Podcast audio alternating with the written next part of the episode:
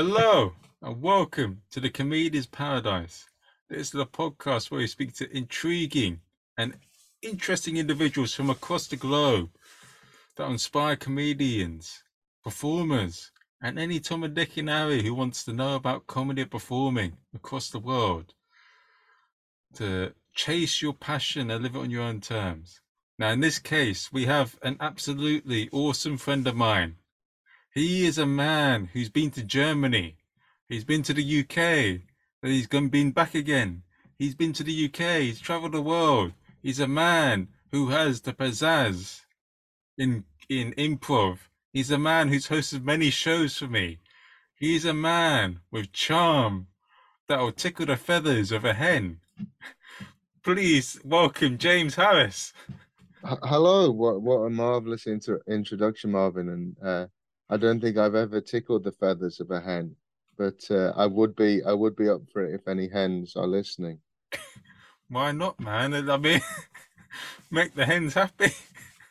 Make yeah, make the hens happy. Yeah, we were going to talk about Germany, and one of the expressions to please somebody in German is to give the monkeys their sugar. It What? gives the mon- it, it gives it, it, it gives the monkeys their sugar. So yeah, that's me. Whoa! a, if you if you've got a monkey, I'm bringing the sugar. Well, I mean, we're, we're all apes, so you're you're basically saying that humans like sugar. Exactly. Yeah. Yeah. And they do, don't they? They do. They really do. Uh, can you speak German? I can. Yes, I can speak it. Uh, I can speak it fluently. Yeah. I was there for a long time. I was there for nearly, uh, nearly a decade. Uh, and I um I am a qualified German to English translator and interpreter as well. So, um, I have. Oh, so wh- when you become fluent in a language, because so one thing that I've noticed, like, like my mum's been here a while, and a lot of relatives have been Mm. here a while. Like, they know English to speak it well, but I mean, they they couldn't teach it because they've not like studied the the grammar Mm. or the punctuation or the rules of the language. Did you did that was that a similar journey for you? Like you once you got fluent it, you had to sort of go to the basics and try and understand the. Uh, well, I've always been a reader, uh, and and one of the best ways to get that kind of strong um, grammatical fundamentals is is to read a lot. Uh, so and and I did go to class as well, so I was always I was always quite strong. The um the thing that's helped me the most actually is in my work as an English teacher, uh, because um uh that's made me really aware of you know what what's an adverb what's a noun what's an adjective you know and sentence construction so it's made me more able to speak about language in a in a technical way Hmm. And is that is that your main job now as a translator?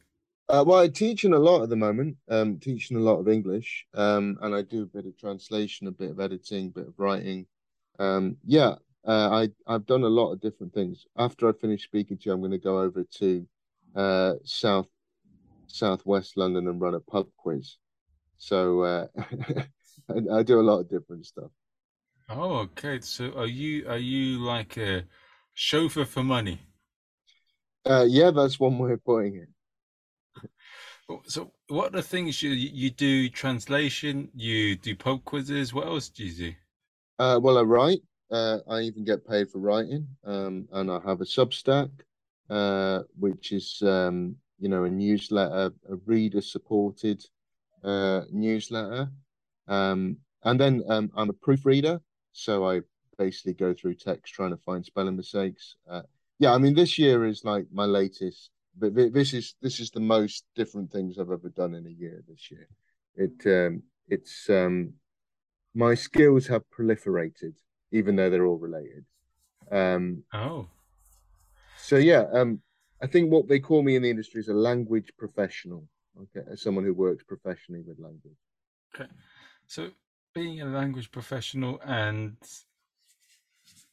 you how many languages do you know of interest? Um, really well, and I work with English, French, and German. Uh, so French? those are the those are the three. Um, but I do speak basic Chinese as well. Oh, okay. And how so now you know all these languages and like but you you you've been doing comedy for a decade, right? Well, longer, yeah, longer, longer. So you yeah like you've been doing comedy for so long. Too So- long. You weren't well. You weren't fluent. you you weren't fluent at the start of like your comedy journey in different languages. Well, I was I was flu- I was fluent in English. I mean, it's quite a nice idea that I started comedy and couldn't speak any language. Uh, I would I would like that idea. That could have been my unique thing that I didn't speak a- any language. I just had to gesture. what what was supposed to be funny, but no, I, I acquired. Um, actually, I used to perform in German a bit, um, and that was that was a challenge. That is a challenge. To perform in a second language is a challenge. What makes it a challenge?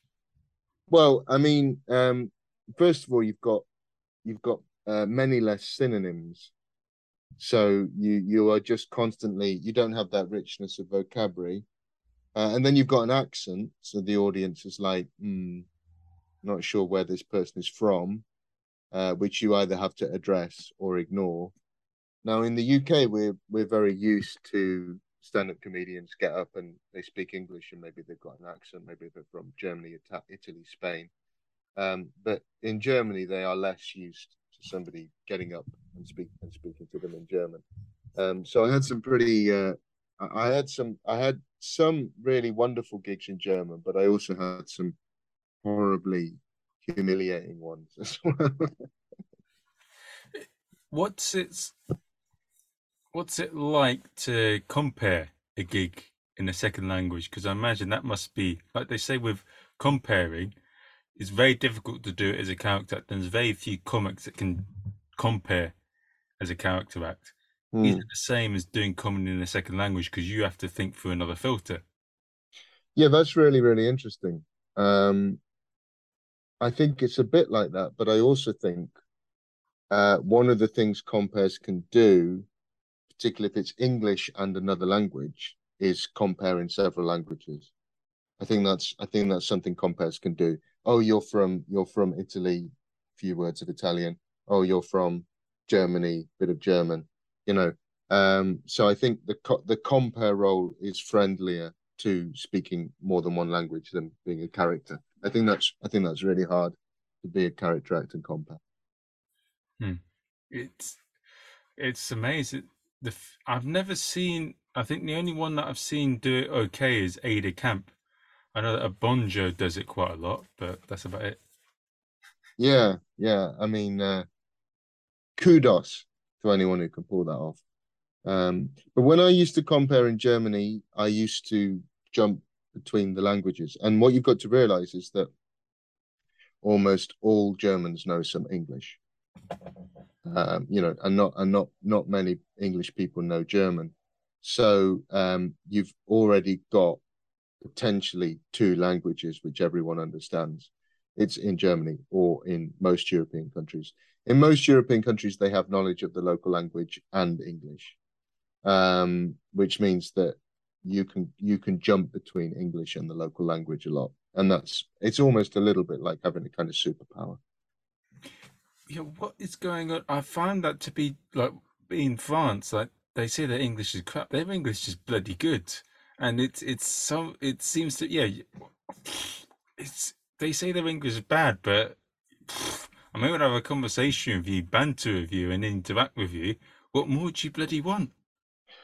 Yeah, well, I mean, um, they tend to have quite strong accents, but yeah, definitely now in France, the level of English is is is going is going up and up, and uh, it's all it's always been famously good in Holland, Belgium, Sweden. You know, uh, these these places have always been effectively bilingual for for a long time. But yeah, um, um, one of the big differences um, you'll find in European countries is some European countries dub their films and TV and stuff, so they they'll dub it into German, French, etc. Um, but others use subtitles, like Sweden or Denmark or Holland, and it tends to be the case that the the places which um, use subtitles have better accents and better knowledge of English than the places which dub. Does that make sense? Yeah. Yeah. Yeah. You're gonna have to break it down a bit. No, I'm joking. the point I'm saying is, in England, us not being fluent in other languages is very damaging, and it limits Mm. our opportunities. And it's it's it's yeah, I don't know. I feel stupid for not knowing another language. I feel like it. I feel like you feel like a proper person if you know at least a few. But what's your, what's your family background? You said you said your mum spoke a different language. So my mum is. So my f- mum's side of the family, they were raised in. They were from Hainan, which is an island in China, and they moved to Thailand during the war. Yeah. Okay. Yeah. Hainan's quite big. Hainan's quite a big island. It's aren't they? There's, I heard they're trying to turn it into the new Hong Kong of. Yeah. Yeah. Yeah. Having messed up the old Hong Kong, they now need to turn it to the new, the new one. Yes. uh, but it, it, it but I, I yeah, as, I feel that us Brit Britonians need to learn another language, man. It feels embarrassing. Yeah, well, it is embarrassing, but I also understand why people don't do it because if you live in the UK, you don't you don't really need it. Um, and then when you go abroad for a couple of weeks a year, if if you do that, then you can get by with English. But if you live somewhere for a long time, then I think then I think it really becomes difficult to understand uh, why why you wouldn't learn um, the other language because it's just manners, isn't it? Uh, to to to learn the local language. Like Gareth Bale. yeah, although weirdly, Gareth Bale, I saw Gareth Bale and he was speaking some Spanish. Now he's gone to the States, so it seems a bit arse backwards, doesn't it? He's been in Madrid and now he's gone to the US and has been reaching out to the Latino communities with a bit of Spanish. Um, you know, yeah, Bale is a bit of a lesson there. Definitely, they hated him, but he was a good player. He scored more goals than a lot of them, but he didn't know any Spanish. He didn't know any Spanish. I don't think Beckham's Spanish was was was great either. No, I don't think so. But I think Beckham seems to get away with it for some reason. I don't know why. Yeah, I mean, no no thoughts on that. But yeah, Bale was very successful. The the player who could speak really good Spanish who played for Madrid who was English was Jonathan Woodgate. But he was also voted by Madrid fans the club's worst ever signing. So uh, so it, it doesn't it doesn't necessarily seem to be the case that if you can um, if you can learn the language you will become loved by the fans. but you you my man i've had a interesting journey in comedy. Like you started when you were 17, when you were little Yep. pup, when you're just getting spots. Yeah, And and then like you did comedy for and then you went to Germany, did a lot of comedy there, and then you came back. Like like how did that happen? And like tell us a bit about that. It sounds like a around the world in 80 days. Yeah, well, I mean, it's um, it's it is a slightly unusual journey, um, and now I would probably say that it's ended up with me, uh, sort of half in, half out with comedy, but but more of a writer these days. Um, but I um, I did So You Think You're Funny when I was 17. That was the first time I was doing all my own sets, um, and I got to the semi-finals of that 2001. Um, and then um, I was involved in comedy when I was at uni. Uh, I was actually head of the two things, the Oxford Comedy Society and the Oxford Revue. Um, and that's sketch, you know, so it's writing and, and uh, developing sketch. Um, and then um, for various reasons, um, I became pretty disillusioned with comedy uh, at a young age. and then and then I went to Germany and a friend of mine had a small club. It wasn't really a comedy club, it was more music and social. But he I, I think I'd written on my CV at the language school I worked at when I was in Germany uh, that I'd done some comedy and he'd seen it and he asked me if I wanted to do some. So I did a little gig on a Sunday night. There were about 20 people there and I wrote all new stuff. Um, and I got the bug back. And then what happened is, as I got the bug back, the scenes in Berlin, in terms of English speaking, started to grow a lot and all over Europe. Um, so I kind of read, rode the crest of a wave a bit for the while. And by by the time we flash forward to about 2010, so we're talking, you know, nine years after I went to university, um, there was a pretty booming English comedy scene in Berlin, and there was money to be made. You know, I was getting paid a lot. Uh, well, not a lot, but Berlin's cheap, and I was playing big crowds all the time, which was great. And I developed an act which only really worked in Germany, uh, which was me being a kind of puzzled English person living in Germany, a typical kind of fish out of water thing. Um, uh, and then I kind of sort of seemed to hit a bit of a ceiling there, although I did, the gigs were getting better, uh, getting bigger, and I was starting to tour around all over. So I think I've been, I think I performed in eight different European countries. It's eight or nine, you know, Italy, Spain, Belgium, Holland, some of them, some of them more than once. Uh, yeah, and these were really fun years. We're talking about a decade ago now. Uh, and then I, I decided that I would come back to the UK and have a go at cracking stand up in London, um, in part because that's what people were, were telling me to do. Oh, okay. What did they say? They said, yo, yeah.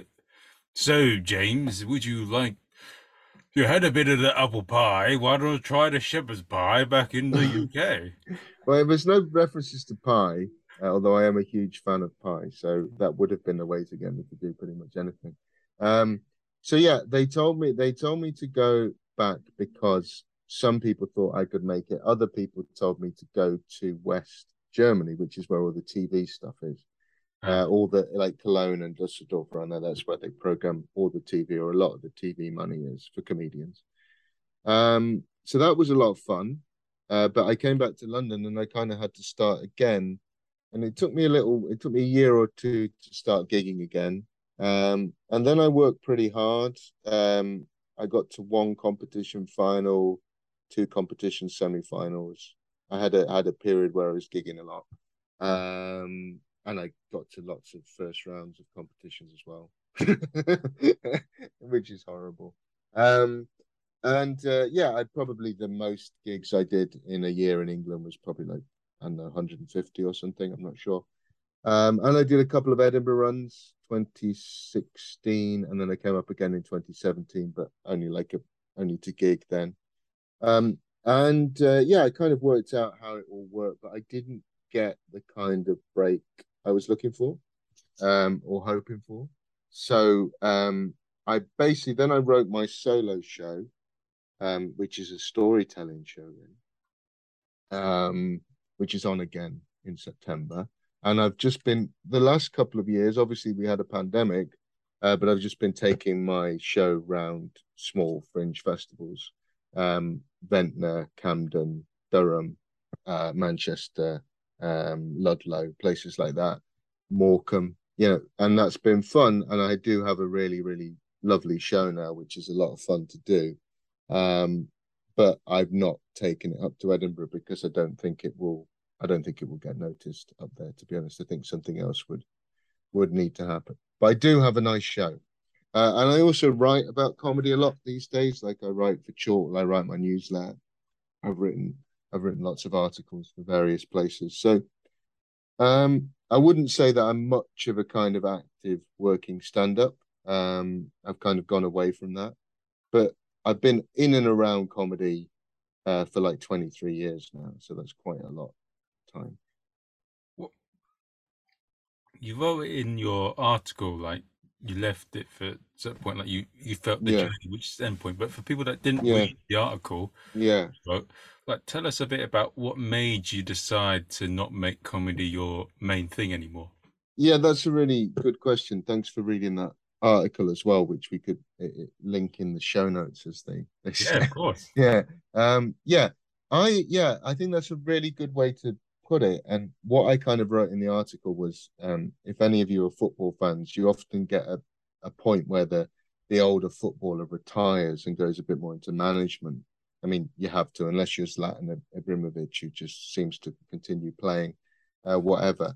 And I kind of had reached that point where where it felt like the the stand up years and going around and going to different places were like the active sports career. And now I wanted to move more into kind of behind the scenes and writing, trying to get things produced and things like that. Uh, but the main reason was, um, well, I mean, there's a couple of things. I've become more contented in my personal life because I'm married and I'm a property owner, such as it is. Uh, so I have a lot of stability. and uh, it just becomes a lot less appealing to go. Okay, I'm going to go out and do a gig and be a long way from home. If the gig isn't like a big gig which is going to pay for stuff, which it's not for me. Uh, and the other thing is, I just didn't. I didn't think I was. I thought I proved to myself that if I did make it my main thing, I could probably get a decent profile, but I didn't think it was going to happen anytime soon. Um, so I was in a situation where I had to choose what am I not going to be paid for? Am I not going to be paid for doing writing or am I not going to be paid for doing comedy? Well, in that case, you have to go with the thing which you love the most, uh, which which which is a passion regardless. And for me, writing is a is a bigger is a bigger passion um, than than doing stand up. I should say that I miss it. You know, I do miss doing stand up comedy. I miss getting jokes, um, and I write jokes. You know, um, and and and it would be nice to think about trying that with the audience. But where where I am, if I if I go back to doing comedy now, I'll have to start again from zero, um, and that's you know that's not something I I think I've got the energy for. So yeah, uh, that's that's that's pretty much it. I think. But have you got some comedians now listening in? If they're having mm. doubts or something, what questions should be going through their head and thinking about?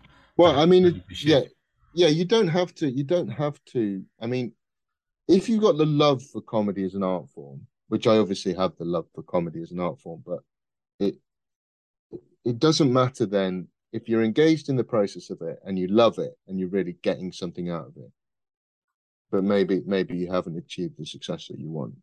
Um, then then you just keep going with it. But if you've got to a stage like for me the the enjoyment of it does not outweigh the um the drawbacks of it. You know the waiting around for hours you know the the, the playing to very small rooms. You know these these this this stuff is not enough to keep me going because i'm not like I, it's it's in part it's because I've done it for a long time. So if I was like a lot younger, I would still be a bit more excited about that. Um, I mean, you could. One of the great things about comedy is you can always come in and out of it. You know, um, it's for it's a you know you can you can step away, you can come you can come back into it. You can you can take time to bring up some new material. People would, would always tell me, "Oh, why don't you like do a week where you do like 25 gigs and see what that's like, you know. And you can easily get into that mentality that you have to be doing a certain amount of gigs. I, have done like with my show, I've probably done 10 gigs this year, but each one's an hour, you know, and that's worth it for me. That's worth it for me because it's exciting for me and I'm pushing myself as a performer. Um, there is no guaranteed minimum number of gigs you need to do or maximum. It's it's whatever is right for you personally um, and and and you can find your own rela- relation to that. But for God's sake, don't keep doing it if you're not enjoying it. There's there's no point. Hmm. What what would you say are the comedians that have actually gone ahead from what you've seen? Like, what have you noticed about them? Then perhaps other comics that haven't achieved as much success. Um, what do you mean? I'm not quite sure I understand the question. The the ones that have what have you noticed about ones that seem to be that we gig with that are storming it now? Yeah. Um. Well. Well. What? Well. I mean, you know, it's it's it's all relative. I mean, because I've I've stormed it loads of times, um, and it's led absolutely nowhere. And there are loads of people I know who've stormed it and have got no attention, and I know people who've stormed it and uh, who haven't stormed it who've been pretty shit and have been picked up and and and, and gone on. And it's because it's a market. And the market is responding to what it what it is. Like it's when you go and do the comedy competitions the judges they don't like laugh. They just go like they nod. They nod when they see stuff they like because they think they can use it and market it. So i think if you're going to be if you're going to be out there doing it and and it's independent of success. You've got to have that massive love for the art form, which which, which keeps you doing. Because the rest of it, the success, relative or not, um, is is a bit random. I think. Um, I mean, I had an experience which I wrote about in the article, uh, where I did the Leicester Square New Comedian of the Year. Now, I want to make it clear at the top. I should not have been doing Leicester Square New Comedian of the Year. I've been doing for comedy for 20 years when I did Leicester Square New. I had no place to be in that competition, right? Because no one's ever heard of me. I could do it, right? Um, and I was I was I was the best on the whole bill. There's absolutely no doubt. I got applause breaks. I smashed it. I was in the first half. I didn't go through. So why didn't I go through? Because because you know there's they're not looking for someone like me because it's not fair. Whatever it is, and that it all seems to me very independent. And there are people who were like being fast tracked from that who struggled on that individual night. So it just seems to me that you need to get yourself into a place where you just love doing it for the thing if you're gonna if you're gonna commit to it and yeah i suppose i think one of the things which really really is uh, gonna help you get ahead is like they can categorize you immediately and say this is the thing that you are you are the tall italian who is dry you are the gay woman who is x y or z now obviously for for these things these people are much more than that anyway. I'm not saying you can reduce them to that. I'm saying how the industry looks at them. And if if if your individual thing is a bit weirder or it's taking you longer to work it out, you just have to enjoy that process of of of trying to of trying to work it out. Yeah. So that's what I would say. But one of the reasons I stepped away from it is because I didn't think anybody was going to come along in the industry yeah, that's what we're looking for because I'm a straight white guy. Okay, I'm a bit Jewish, but that's about it. Um, and they, they, I didn't think anyone was going to look. What we need is a man in his late thirties who's going bald, because it's like that is the one thing which is oversupplied, you know. So, so you have to, you have to then, if you're gonna, if you're gonna, if you're gonna keep going, then, and you don't think there's any prospect of commercial success, then then you have to love. You just have to love doing comedy. Okay, oh, that's bloody brilliant. That bit. Can I quote you on that and put it online? yeah, well, of course you can. Of course you can. And I don't mean to. I also don't mean to make it sound like I don't think the industry should be doing the work to expand its its offer and to bring more interesting people in. But I also just think the industry is thinking in terms of categories um, and that's that's you know that can be quite quite quite difficult to fit around you know hmm. and to break free from it and to exactly your... well that's exactly what happened to me in germany because i got bored of being the you see that's it that's why i had commercial success because my thing was incredibly simple to explain he's english and he lives in germany and he's a bit confused I mean, that's that's that's perfect because everyone can place themselves around that. The comedy foreigner is is is an instantly recognizable type, um, you know, and that's what people wanted. And because I'd done that for like I don't know, maybe six six years and had quite a bit of success with it, um, I got bored with it and I wanted to try something else. Hmm. Keeping the entertainment journey alive keeping the entertainment journey alive. Yeah, I love that that that phrase.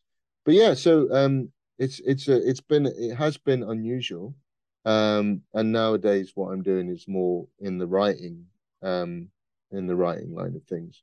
But I have written a show. I am performing the show. I would like to do another show, so it's not completely done. Cool.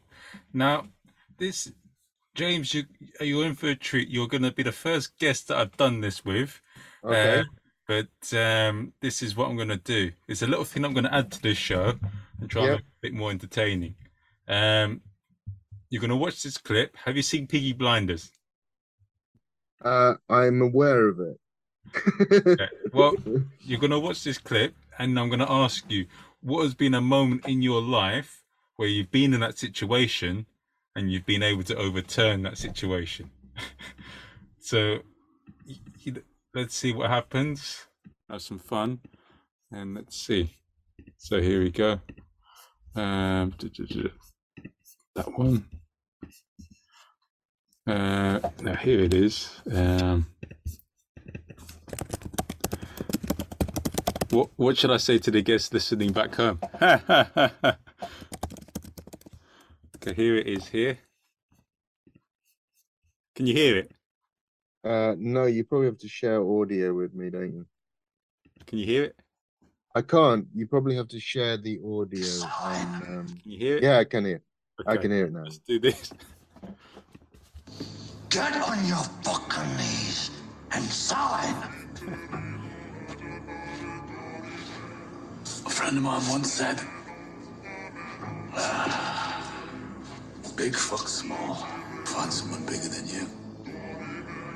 Now, you may know there are two families in Brooklyn who want to take over your monopoly on the import of liquor into New York. If you were to die in a vendetta with some fucking bookmaker in Birmingham, I could take over your business without a. His name is Alphonse Capone. You've been talking to that fuck. See, all the blood relatives you brought with you from New York, they're all dead. Mr. Changretta, these men here, they worked for money for the highest bidder. They now have new orders. Is that right? Okay. So let's go through that. Do you understand what what what happened there? Uh, well, Cillian Murphy is being threatened by some kind of New York gangster. Is that right? Uh, so yeah, effectively um, with the Peaky Blinders, that what happened was they killed his father, so he came back to try and get revenge on them as a New York mafia gangster. And then he had the moment where he thought he had Tommy Shelby and said, "Get on your knees and sign." When it, he, but Tommy Shelby overcame him and did a like trick, let him think that he won, but overturned the situation, and he ended up winning and killing him. So uh, you- you're asking me if I've been in a similar situation? because I'm not.